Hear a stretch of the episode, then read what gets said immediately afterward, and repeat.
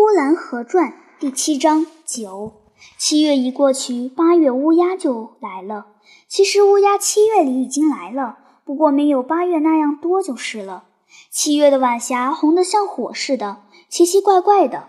老虎、大狮子、马头、狗群，这一些云彩，一到了八月就都没有了。那满天红彤彤的，那满天金黄的，满天绛紫的，满天朱砂色的云彩，一齐都没有了。无论早晨或黄昏，天空就再也没有它们了，就再也看不见它们了。八月的天空是静悄悄的，一丝不挂；六月的黑云、七月的红云都没有了。一进了八月，雨也没有了，风也没有了，白天就是黄金的太阳，夜里就是雪白的月亮。天气有些寒了，人们都穿起夹衣来。晚饭之后，乘凉的人没有了，院子里显得冷清寂寞了许多。鸡鸭都上架去了，猪也进了猪栏，狗也进了狗窝。院子里的蒿草因为没有风，就一动不动地站着；因为没有云，大某星一出来就亮得和一盏小灯似的了。在这样的夜里，冯歪嘴子的女人死了。第二天早晨，正遇着乌鸦的时候，风歪嘴子给女人送冰了。乌鸦是黄昏的时候或黎明的时候才飞过，不知这乌鸦从什么地方飞来，飞到什么地方去。但这一大群遮天蔽瓦的，吵着叫着，好像一大片黑云似的，从远处来了，来到头上，不一会儿又过去了，终究过到什么地方去了。也许大人知道。孩子们是不知道的，我也不知道。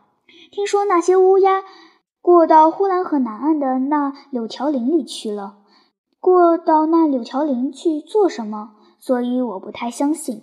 不过那柳条林乌烟瘴气的，不知那里有些什么。或是过了那柳条林，柳条林的那边更是些个什么？站在呼兰河的这边，只看见那些乌烟瘴气的，有好几路路远的。柳条林上飞着白白的大鸟，除了白白的大鸟，究竟还有什么？那就不得而知了。据说乌鸦就往那边过，乌鸦过到那边又怎样？又从那边究竟飞到什么地方去？这个人们不大知道了。风歪嘴子的女人是产后死的。传说上这样一个女人死了，大庙不收，小庙不收，是将要成为游魂的。我要到草棚子去看，祖父不让我去看。我在大门口等着。我看见了冯歪嘴子的母亲，打着零头翻送他的母亲。零头翻在前，棺材在后，冯歪嘴子在最前面。他在最前面领着路向东大桥那边去了。零头翻是用白纸剪的，剪成落落网，剪成胡椒眼，剪成不少的轻飘飘的穗子，用一根杆子挑着。扛在那杯子那孩子的肩头上，那孩子也不哭，也不表示什么，只好像他扛不动那零头帆，使他扛得非常吃力似的。他往东边越走越远了。我在大门外看着，一直看着他走过了东大桥，几乎是看不见了。我还在那里看着，乌鸦在头上呱呱地叫着，过了一群，又过了一群。等我们回到家里，那乌鸦还在天空里叫着。